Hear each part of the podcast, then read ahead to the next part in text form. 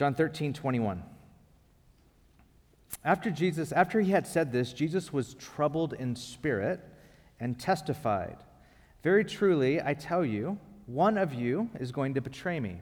Of course, this is the night where he was with his disciples, right before he was betrayed. His disciples stared at one another, at a loss to know which one of them he meant. One of them, the disciple whom Jesus loved, was reclining next to him. Simon motioned to this disciple and asked, "Ask him which one he means." Leaning back against Jesus, he asked him, "Lord, who is it?" Jesus answered, "It is the one to whom I will give this piece of bread when I have dipped it in the dish." Then dipping the piece of bread, he gave it to Judas, the son of Simon Iscariot. As soon as Judas took the bread, Satan entered into him. So Jesus told him, "What you are about to do, do quickly." But no one at the meal understood why Jesus said this to him. Since Judas had charge of the money, some thought Jesus was telling him to go buy what was needed for the festival or give something to the poor. And as soon as Judas had taken the bread, he went out, and it was night. That's our text. Let's pray. Lord, I pray tonight that you would illuminate our hearts to see the things that you want to do in this room tonight, with the teaching and music and baptisms and all the stuff that's happening tonight, that you would open up our heart and illuminate us, Lord. Illuminate our minds and our hearts so that we could grow in you, follow you, fall more in love with you, come in alignment with your will and your way tonight. I ask, God, that you would anoint me and use me tonight. I need your help in communicating these things. And I desperately want to live into this teaching as much as I want to teach it. So, Lord, help us. In Jesus' name, amen. Amen.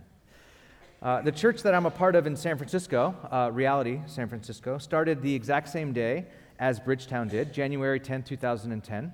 And John Mark and I didn't know each other then, but like he explained, but I think like twins separated at birth, we were bound to find each other. Like our churches were bound to find each other. Our churches are very similar. And as I've been reflecting on ministry these last 7 years, I went on sabbatical with my wife for 3 months, and as I was there on sabbatical, and for me reflecting, I'd say the first 7 years of ministry in San Francisco for me, I had, with all of my capacities, with everything I had, I leaned in. I leaned into teaching, I leaned into leadership, I leaned into the voice that I believe God had given me for the time I'm there in the city. I leaned into leading, I've leaned into the opportunities that were before me, I leaned into community and making a sustainable life in San Francisco, which is super, super insane and hard. I leaned into a lot of things the first 7 years. And I think for the most part, the message that we get from our culture, especially in areas like Portland and San Francisco, is to lean in. You were told to lean into your careers, lean into networking. During the 4-minute meet and greet at our church, all the extroverts network pretty much during the 4-minute, while all the introverts like go to the bathroom and stuff, like I'm gonna leave now. But you should see the buzz that happens in our church, just the networking that happens. You're taught to network, you're taught to lean into your 10-year plan. You get your 10-year plan planned and executed. You're told to lean into relationships and opportunities, lean into ministry and personal growth and leadership, lean into following Jesus and everything that you've been going through with practices, lean into those things, lean into trying to start a family while leaning into all the other things that you have going on in your lives. Sheryl Sandberg, the COO of Facebook, has a wildly popular book on women in the workplace called Lean In. And the message is to lean in to your career as women because she says, men lean into their careers, and women shouldn't be afraid of being ambitious. Okay, so, I mean, that's awesome, but now everyone's leaning in, right? Men are leaning in, women are leaning in, and it might be really good for the workplace, and I think it's important for women's equality in the workplace for sure, but with everyone leaning in, John, the writer of John, gives us an enduring and vivid picture of what discipleship to Jesus looks like, and that is leaning back. In our text, it was the night of Jesus' betrayal, and Jesus is enjoying the Last Supper meal with his disciples, giving them what would become the First Communion ritual, the First Communion meal, like we just celebrated a minute ago. And after dinner, after communion, after Jesus does that, he removes his outer garment, and he kneels down to wash the disciples' feet, an act reserved for slaves, and Jesus takes up this place. And after that, imagine having an amazing long meal with many courses of wine mixed into this meal, and then your feet were just washed with warm water, like how relaxing this is. And they would have been around a table, and the table would have been like a capital U, and they would have been reclining on the outside of the table so that the inside could be done, like the food can be brought to them. And there were no chairs there, so they were all leaning. They would be leaning on their left arm or their left elbow, since the right hand was used for eating and drinking, and they were there reclining. And Jesus starts to explain that someone in the room is going to betray him. And you thought you're like, Thanksgiving dinner was awkward. Like, this gets really awkward, right? Like, imagine lounging, laying on your side, your feet are clean. I mean, your belly is full. And then Jesus starts to say, one of you is going to betray me tonight. And the room gets really, really intense. And Judas is sitting there. And Judas is sitting there with hatred brewing in his heart. He's tired of Jesus' teachings. He's tired of Jesus' promises. He's sick of Jesus' way of life even. And he finally agrees to help get rid of Jesus. Judas is plotting. He's in the middle of plotting to betray Jesus. And Jesus, of course, Jesus knows it. He knows it. One mystical writer says this about betrayal. Betrayal is more than separation or rejection. To betray is to use the secrets of a person's personal life, thoughts confined to a friend, and to turn against that person, to use their confined thoughts or words in order to hurt and defile them, to destroy a reputation. Judas betrayed Jesus. He knew Jesus' secrets. He knew Jesus' thoughts. He even knew where Jesus would be that night. And think about this. He knew Jesus would go quietly. He knew Jesus would not put up a fight. And Jesus, during the meal, no longer able to contain his emotion or his anguish, he starts to say, someone in here is going to betray me. Look at what it says in verse 21. Jesus was troubled in spirit, or some of your translations say he was in deep anguish. And he said, he testified, I will tell you the truth, one of you is going to betray me. It's like Jesus isn't emotionally able to hold on to this information anymore. I don't know if you've ever been like this or in this place in your own humanity, where you have a piece of information that's so emotionally heavy that you can't hold on to that piece of information anymore when you're around people that you love. When you've ever been into a room and you're around people you love and you know you have this bit of information, you're like, I can't hold on to this thing anymore. I have to tell you. This is exactly how Jesus. Don't think that Jesus was ice cold going into his crucifixion. He was not ice cold. He was completely emotional. If you've ever read the account of the Garden of Gethsemane, you know Jesus was like about to emotionally crack. He was under that much pressure. And here he is in a room with his best and closest friends, and one of them is about to betray him. And Jesus is shattered by this idea, and so are the disciples. They're shattered by this revelation. They're stunned. What's going on? Someone's going to betray you? And maybe they were shattered not so much by what Jesus said, but maybe how Jesus would have had said it. He would have said it probably trembling, his voice quivering, his words told through tears maybe. And finally, I think one of the strangest things happens in the Gospels. Like, there's a few things, as you read through the Gospels, more and more and more, you will find really quirky things happen that make you laugh or make you go, this is really weird. This is one of them. I still don't understand why this happened. All the disciples are there, and they're like, someone's going to betray you? What? Who is going to betray? Lord. And, Peter leans over to John, because John's leaning next to Jesus. We'll get there in a second. And Peter's like, hey, John, ask him who it is. Like, that's strange. And so John's like, Lord, who is it? And Jesus goes, I'm about to dip this bread in a cup, and I'm going to give it to who it is. And he gives it to Judas. And Judas is like, thank you? Like, and he eats it. This is so weird. The disciples are like, I don't understand. And Jesus is like, go. And he's like, all right, I'll see you later. And then he leaves. Like, that's the scene. To call someone out like that is so strange. Like, I'll tell you who it is. It's this person. And then And the disciples are like, what? They still don't get it. It's just a super strange thing. And when Jesus finally leaves the room, he takes the bread, he takes the bread that Jesus gives them, and Jesus says, whatever you're going to do it quickly. And so he leaves. And then John writes this. As soon as Jesus had taken the bread, he went out, and it was night. Now, why does John say it was night? Well, because it was night. Okay, that's the first reason, right? It was night. And that's true. It was night, but also because John loves to play with light and dark metaphor. He loves doing things. He does it all over his Gospel of John, does it all over 1 John, if you've read his letter, 1 John. He does this from the very beginning of the book. It says this in John 1:4. In him was life, speaking of Jesus. In him was life, and that life was the light of all mankind. The light shines in the darkness, and the darkness has not overcome it. There it is, that light and dark, day and night. John loves playing with these polarities. And so here, when Jesus, who is the light of the world, is about to be betrayed, John says this, and it was night. Why? Because it was night, but also because Judas was turning away from the light of the world and stepping into the deepest darkness and most cold place anyone has ever known. Judas was rejecting Jesus' love. And it started by Judas losing trust in Jesus, and then it progressed to opposing Jesus, which we have several accounts of.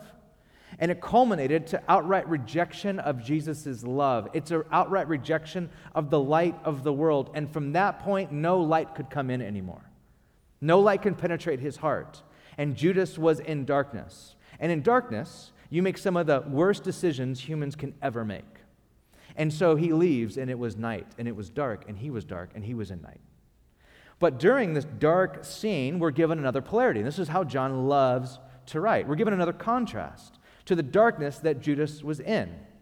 He is I'm going to leave him here. He's the unnamed disciple. Now, I think we kind of all know this was John, but we'll just honor the text and say, we don't know who this is. How about that? We'll just suspend our judgment for a second. We'll suspend the fact that we kind of know that it was John. But he writes it as the unnamed disciple, who we don't know who he is, the way the narrative is told. We just know that it's the disciple whom Jesus loves. So here's the polarity. Judas is betraying the light of the world, and he's literally stepping into darkness and has turned his heart cold towards Jesus. And at the same time, there's a disciple whom Jesus loved who's leaning back on Jesus' chest, absorbing the warmth of his body. This is the polarity that John's playing with. There's Judas, who's going into the cold night, who's rejecting Jesus, who's betraying Jesus, and then there's this disciple whom he loves, who is leaning back on Jesus, who's absorbing the warmth that's coming from fellowship and intimacy with Jesus, who is there in trust and there in comfort and there, and the text almost makes it look as if the disciple gets closer to Jesus after he confesses his agony, because it says he's reclining next to him, and then when Jesus, in agony, in anguish, says someone's going to betray me, he's leaning on Jesus. It's almost as if this disciple feels Jesus' heart breaking and then moves closer to him in love, like you would someone that you love. If you're next to someone you love and you're next to them and you can sense their heart breaking, you're going to lean on that person. You're going to bring them in. You're going to be close to that person. You're going to naturally move toward them. And this disciple, whom Jesus loved, is moving closer to Jesus as Jesus' heart is breaking. And so we see a polarity here. Judas rejects Jesus' love, and the beloved disciple absorbs Jesus' love. He draws even nearer to it, literally places his body up against Jesus' body. Now, these are extreme, but if you've ever read the writings of John, he's like a black and white person. He loves to talk about you are either moving away from Jesus or you're moving towards Jesus in love. You're either growing ice cold in your relationship with God, maybe on the verge of walking away from God, or you are drawing closer to Jesus in intimacy. For John, this is life. You're either moving closer to Jesus or you're moving away from Jesus. That's it. Now, let's turn our attention to meditate on the image of this beloved disciple for a second. Let's just think about this for a second. As they're reclining around this table, remember there are no chairs, just cushions. The disciple is leaning back on Jesus. It says that he's on Jesus' chest. Or in some translations, if you rock the old King James Version, it says that he is on Jesus' bosom. Now, we don't use the word bosom. I'm not trying to bring that word back at all. But he's on his bosom. That's what a lot of translations say. He's leaning on his chest. And when you put your head on someone else's chest, your ear is just above that person's heart. So you're able to hear their heartbeat. Think about that. The disciple whom Jesus loved is leaning back on Jesus. His head is on his chest. His ear is right above Christ's heart, able to hear it beat. And with that, we get John's ultimate image for discipleship. For John, this is the ultimate image of what a disciple is. For John, the slide says, a disciple is someone who is leaning back on Jesus, hearing his heartbeat, and from that perspective, looking out into the world. For John, this is it. This is like the ultimate, the climax of his discipleship to Jesus. It's like, and then I was leaning up against his chest, and he leaves that there as the enduring picture of what a disciple is. It's someone who's so close to Jesus that you're leaning back up against him, absorbing their body heat. When I think about this like leaning back on Jesus, I can't help but think about Moses Comer. Do you guys know Moses? Mo? John Mark and Tammy's youngest son. Do you guys know him? He's rocking the cool hair, and he's just sitting right up here. Oh my gosh, I love this kid so much. This kid loves to cuddle like you would not believe. He loves to cuddle. Oh, when I first started hanging out with Moses and the kids, we were vacationing together in Kauai. This was five years ago. And I they were there before me. We get to Kauai, we get on the beach. My wife and I go there most every summer.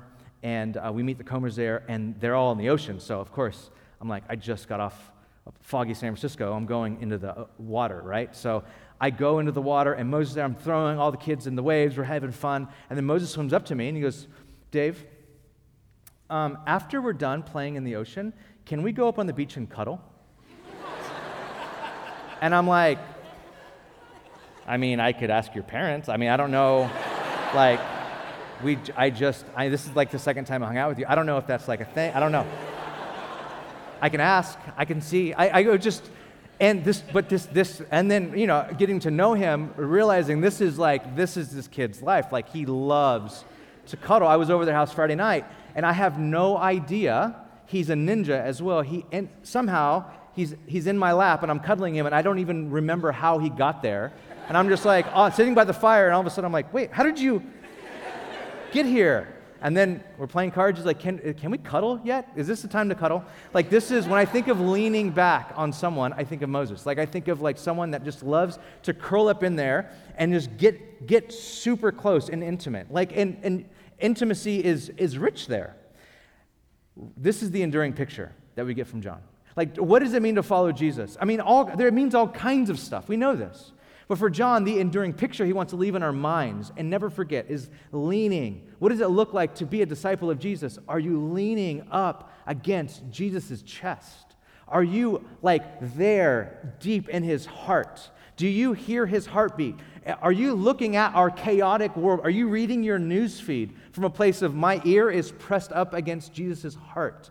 That my heartbeat is connected to his. Not just my heartbeat, but my blood pressure matches Jesus' blood pressure. I mean, I think that's where we have to get to. Like, I need this. At the beginning of my sabbatical, I mean, it's pretty stressful last couple years. I got on sabbatical, and my heart wouldn't stop like palpitating. Like, my blood pressure would rise and would drop, and all this. And so I go to my doctor. I think my heart is like something's wrong with it because it's doing this thing. And I don't know what's wrong, and he hooks me up on the machines, and he's like, you're fine, you're totally fine, your heart is healthy, and you just need to calm down, like, a little bit, like, relax. And I said, is there, like, a pill for that to relax? Could I get a pill, a prescription? He's like, what? No, you're not getting a pill for that. There's not a pill for that. I'm not giving you, if there was a pill, I wouldn't give you a pill for that. You just need to learn how to, like, and this was, like, the beginning of me learning, like, oh, I need to get to this place again. There's no pill for this. There's only a posture for this. There's only a posture of leaning back on Jesus and my blood pressure matching his blood pressure, my heartbeat matching his heartbeat. Next slide. A disciple is one who sees the world with the sound of Jesus' heart in their ear. Like, you're looking at our crazy world and the thump, thump, thump, is Jesus' heart. Like, we got Jesus' heart for the world literally because we're leaning up against him. This is what God has ultimately taught me this summer, after 7 really hard, intense years of ministry. And to be honest, I was leaning into, I had to lean into everything that in an endeavor, if you've ever started any sort of endeavor. And I would say even starting a new marriage is a new endeavor, having kids is a new endeavor. If you've ever given yourself to an endeavor, it takes all of you. And you lean into all of it. And I have learned after doing all of that, that in order for me to see to be a disciple of Jesus, I must come close enough to Jesus that I hear his heart. If I'm going to lead my church as a pastor, I must lead from a place where I am so close to Jesus that I know how Jesus' heart is beating. I know, even in ministry, even for me. And I know it sounds silly because you're in ministry, like your whole life is being close to Jesus. Well, here's the thing. Judas was in Jesus' inner circle. He was one of the 12. So you can't claim ministry as this is a shoo-in. You just can't do that. There is something deeper that keeps us connected to Jesus, even in the midst of ministry. All of us, no matter what your vocation is, what your call is, what you do for a living, all of us have a propensity to pull apart, segregate. Well, this is work for God, and this is the work for God is the same thing as being close to God, and that's not true. I learned from me that I have to have my ears and my eyes connected, locked onto Jesus, because for a while, I had my ears pressed up against my church's needs, and I had my ears pressed up against the city I lived in and its complexity and what I thought it needed and what everyone else I thought needed. But being close to Jesus over the summer, I've come to realize that my church needs a pastor who is at least close enough to Jesus to hear his heart so that I can lead them there if they are not already there themselves. This is where Jesus is. And this is what I want to give my life to. Me connected, staying close to Jesus. And this is a hard place to live from. See, the disciple's location is also probably intended to tell us something about himself. He's reclining near Jesus' chest. And this is a big deal. This is actually a big deal, I think, theologically, because this is what's going on. If you know Greek here, it's really fun. I don't know Greek, but I read people that do know Greek, and this is a true thing. This actually is happening. Where the disciple was in location to Jesus is exactly where Jesus was in relation to God, according to John. Check this out. John 1:18. No one, it says in John 1:18, no one has ever seen God, but the one and only Son, who is himself God and is in closest relationship with the Father, has made him known. This is NIV. So what John is saying is that no one has ever seen God, but the Son, who is so close to God, makes the Father known. But look, by the way, this the same wording is the same wording that John uses to describe leaning up against Jesus. Look at him side by side. And I'm going to read from the Old King James. By the way, does anyone still read the Old King James here? Oh my gosh, a lot of you. 3 or something. That's awesome. First gathering, 0. Absolutely. Half a person. He said kind of sometimes. But 3, that's good. Okay, Old King James. This is what Old King James says. It captures it better. You can see in parallel. And they're both on the screen. John 1:18 and John 13:23. No man hath seen God at any time. The only begotten Son, which is in the bosom of the Father, he hath declared him. What John is saying at the very beginning is that Jesus is in the heart, the chest, the bosom of the Father. But look what John 13:23 says. Now there was leaning on Jesus' bosom one of his disciples whom he loved. In the Greek, this is the exact same wording. Where Jesus was in relation to the Father is the exact same place John is. Where is John? In the bosom of Jesus. Where was Jesus? In the bosom of the Father. This is the exact same word, meaning that the disciple is as intimate with Jesus as Jesus is with the Father. Or, if that's too strong for you, you're like, whoa, you can't say that. Maybe I can't. But maybe this, then. If not that, at least this. John is at least saying that this disciple relates to Jesus as Jesus relates to the Father in close intimacy. And the implications of that for me as a pastor and for you as followers of Jesus is that the only way that we make Jesus known is by being intimate with Jesus. The way that Jesus makes the Father known is because Jesus was in the bosom of the Father. And what John is saying, I think what John is doing here is he's dropping some hints here. It's like, you know why I can write about who Jesus is? Because I was in the bosom of Jesus. You know how Jesus can make the Father known? He was in the bosom of the Father. You know how I can write about Jesus? I was there too. I was right there, like in the bosom of Jesus. I can actually tell you what Jesus is like because I was right there. I think that's kind of what's going on here as well. So the implications of this mean intimacy with Jesus has revelational relevance. Intimacy with Jesus means that we can make Jesus known because we know Jesus, because we're close to him, meaning we can make Jesus known because we know Christ. Now, as I close here, I want to get practical. I want to get very practical so you know what this requires. What does this look like? Okay, maybe you might be with me. You're like, I want this sort of leaning back on Jesus thing in my life. What does that look like? So let me try to get practical in three ways, okay? So what does it require? Three things, I think. Just personal reflection. First, it requires you have to show up. You have to show up to God. You have to show up to prayer. It must be a regular part of the rhythm of your life. You've probably heard this so many different ways, and I'm here to testify all the way from California that it is true. You must show up, and you must show up regularly to God. Ron Roheiser writes this: there is no bad way to pray, and there is no one starting point for prayer. All the great spiritual masters offer only one non-negotiable rule. You have to show up for prayer, and you have to show up regularly. He's saying there's no better way to pray, meaning you can pray sitting down, you can pray standing up, you can pray on your knees, you can pray out loud, in your head, with worship music playing, or in silence, on a walk, in your bed. There's only one non-negotiable rule. You can pray anywhere and any different way you want to, but there's only one non-negotiable rule. You have to show up, and you have to show up regularly. See, I have clinically off-the-charts ADD, like honestly, clinically off-the-charts ADD.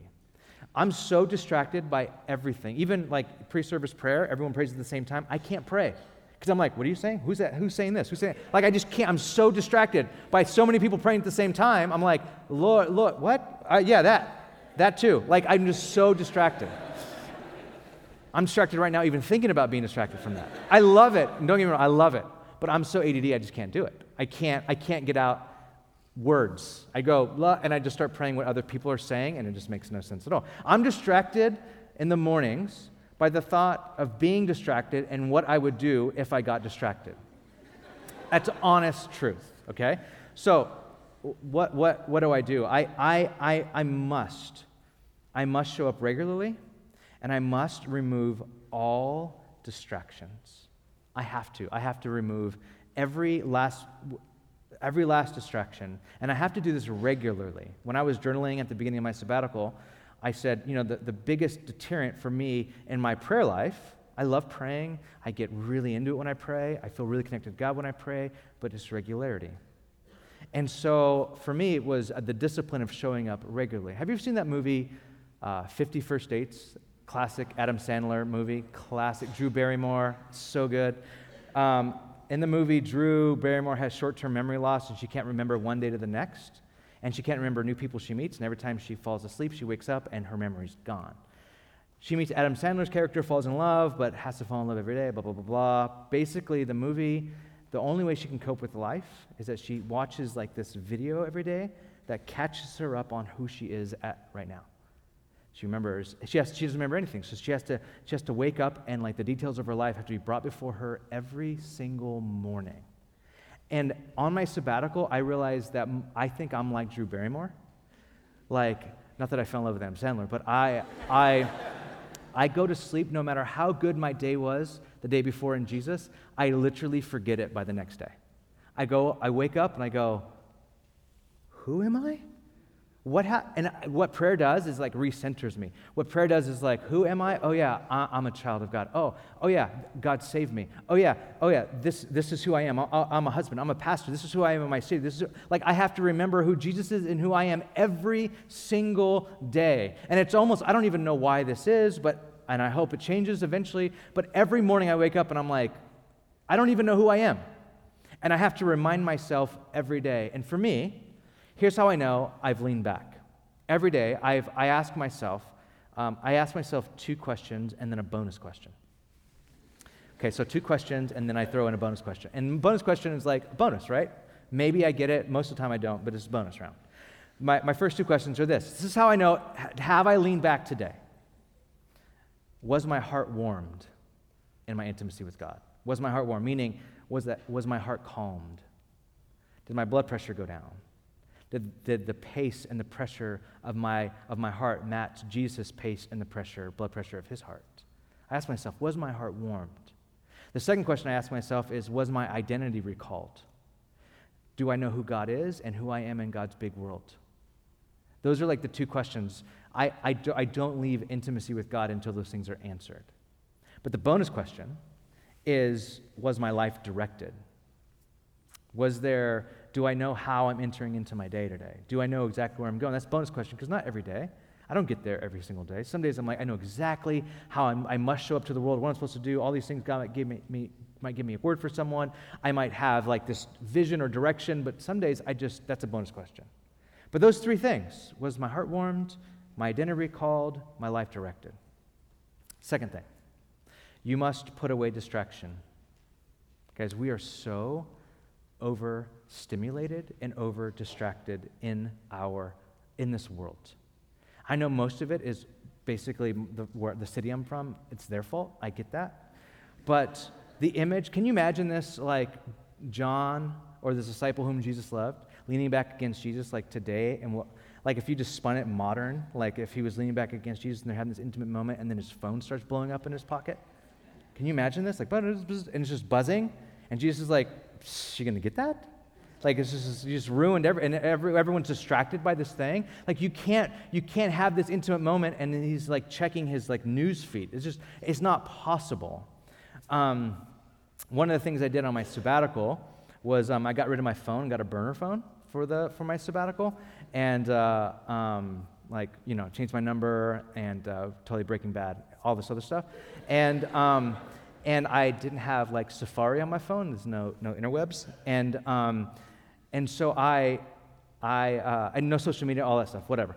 And we would be, you know how when you're in conversation with someone and a random fact slips your mind, you don't know, and then someone goes, oh, and then they grab their phone and they look it up, but then they're distracted for 8 minutes because all these notifications, and then this thing leads to a BuzzFeed article, which leads to a survey, which leads to a thing, you know, that sort of thing happens. I would practice this idea of like not knowing. So something would happen, like, wait, who is that actor in? And I would turn to my wife, and she was sick of it by the end of sabbatical. I'm like, hey, let's just not know. Let's just sit into the space where you don't know. What does that feel like in your body when you don't know? And you can't know what it is. And so what you do is you kind of like meet new people and you ask them the thing that you don't know. Do you know this? You're like, I don't know. You're like, let's not know. I literally went through with a few questions throughout my sabbatical, not letting anyone look it up. No, you can't look it up on your phone. Let's just not know. Like one of the big ones was why I've not ever seen a baby pigeon. Like why haven't, we live in cities where pigeons are everywhere. I've seen baby everythings, but never a baby pigeon. And so I would ask people, I'm like, have you ever seen a baby pigeon? They're like, no. Why haven't I seen it? I'm like, I know. I don't know. And they would grab their phone. I'm like, no. Let's just not know. And I really respect pigeons that they can keep secrets like this, right? You're like, because I hate pigeons, hate them. But now I have respect for them. Like, yeah, you know how to keep a secret. Like, you know, barely the internet knows that you have babies, but somehow there's millions of you everywhere, and we've never seen your kids. So but this, our culture is like a super powerful narcotic for good and bad. Narcotics can be good. Narcotics protect us from raw pain. And our culture has within it the very kind of thing, like medicine to entertainment, to shield us from suffering. And some of that's really, really good. There's some things that we enter into, and we need medicine, and we need entertainment to shield us from raw pain. That can be good, but narcotics can also be bad. Because especially they become bad when it becomes a way of escaping reality. And I think this is our relationship with our phone today. Our cultural narcotics shield us from having to face deeper issues of faith and forgiveness and morality and even mortality. Things like our phones and entertainment can be set against the interior life, keeping us so preoccupied and so distracted that we lose focus on deeper things. And the thing is this, there's all this study coming out of Silicon Valley. They know this is happening. They keep it from their kids. They don't want their kids on it, but they sell it to you and to me, and they want you and me addicted, but they don't want their kids addicted because they know how bad it is. And they know this stuff. They know it. I know they know it. They tell me they know it, but they still want the world distracted. What has been created in the tech industry has made our lives wonderfully efficient, and I believe it's also conspired against depth in our own souls. We have become so attentive to so many things that we aren't attentive to anything, particularly what's deepest inside of us. So if you're to show up to God and lean back, you must put away distraction. What this means is you might have to turn your phone off and your computer away and any way to be distracted and go, God, there's no one that can get a hold of me right now. I'm completely yours. Or I'm completely left to my own thoughts. And there's a whole detox process that has to happen there as well sometimes. Lastly, you need to let go. And I might know this might be esoteric or maybe even a little cliche, but this is really important. See, I know there's a lot of visionary leaders in Portland and in this church. Many of you can see a future life or a future world and order your world to make that world happen. There are many in here who know how to take objects and numbers and code and materials and relationships and opportunities or even whole companies and bring them under your own agenda of shaping the world according to your own desires and purposes. And some of those purposes are godly and good. And when you go to God, in the same way you attempt to order your world, you attempt to use God to produce your own transformation and try to manipulate God to bring about the changes you decided you think you need. So you go to God, you're like, God, I think I need this right now, and I need you to do this for me. And God's just not on that track. And sometimes what we really need to do is release control of our relationship with God to God. And invite God, God, what are you doing right now in my life that I can just say yes and amen to and get on board with, even though I might want to tackle this other thing right now or grow in this other area, but you have me here in this area. And what this needs, I think the way that you and I enter into this space, and I'm saying this as an extrovert, so I'm not saying this as your pastor's an introvert and says this a lot, and I believe him. And I also believe that when introverts say this, we kind of are like, well, you're an introvert. Of course you're going to have to say that. This takes being alone.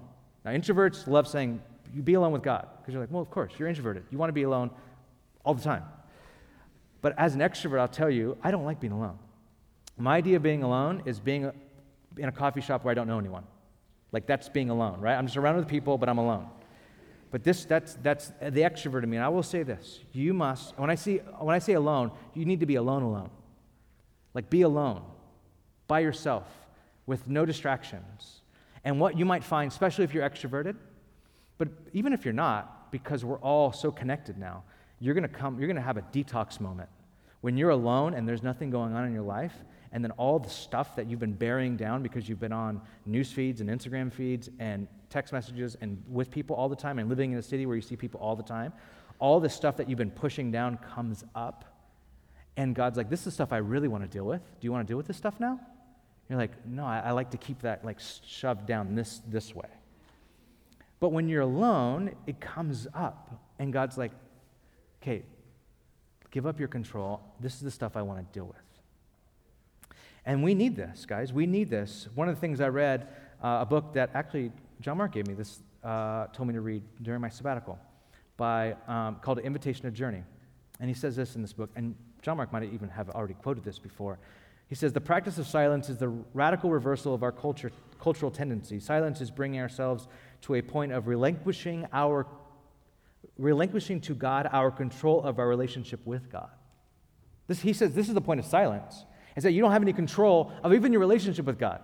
You're like, this is stuff, God, I have these prayer requests I want to bring before you. And when you're silent, God's like, no. I'm going to deal with the stuff that you've been shoving down by being preoccupied and distracted for the last year. I want to deal with that stuff. Silence is the reversal of the whole possessing, controlling, grasping dynamic of trying to maintain control of our own existence. Silence is the inner act of letting go. And then I read this book on leadership that I had on my shelf for like 6 years.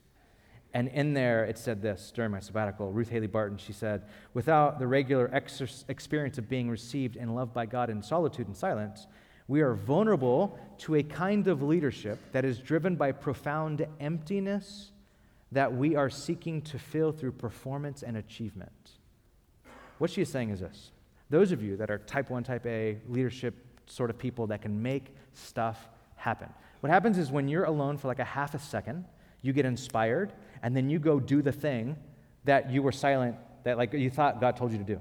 And you go make stuff happen, right? You're like, Lord, and oh, I got it, Lord. And then you go and you start shooting off text messages, emails, drafting the whiteboard, like this is how it's going to work. This is what it's going to be like. It's going to be amazing. And you get people on board. You get everyone excited about your vision. And Ruth Haley Barton would say those type of leaders are in danger of when you don't spend solid time alone with God, you're actually just masking the things that God's wanted to do with like your vision. What you need to do is you need to be silent long enough so that the interior of your world can be like terraformed toward to God. So God can deal with that stuff of you thinking that you're fixing the world, and God's not. He knows what he's doing with the world. He's not anxious like you're anxious. He wants to work on your inner world, and silence gets there. See, maybe Judas was following Jesus to try and control Jesus. Maybe Judas was driven by such a profound emptiness that when he started to realize Jesus wouldn't bend to his will, he decided to get rid of him. But the enduring picture of discipleship is leaning back on Jesus, showing up without distraction, letting go of control of whatever happens to Jesus. And I know our world has been like insane the last few years, but I'll tell you, the only way to get true perspective of what's going on and have the capacity to do something about it is from this place of leaning back on Jesus. Would you stand with me as we pray?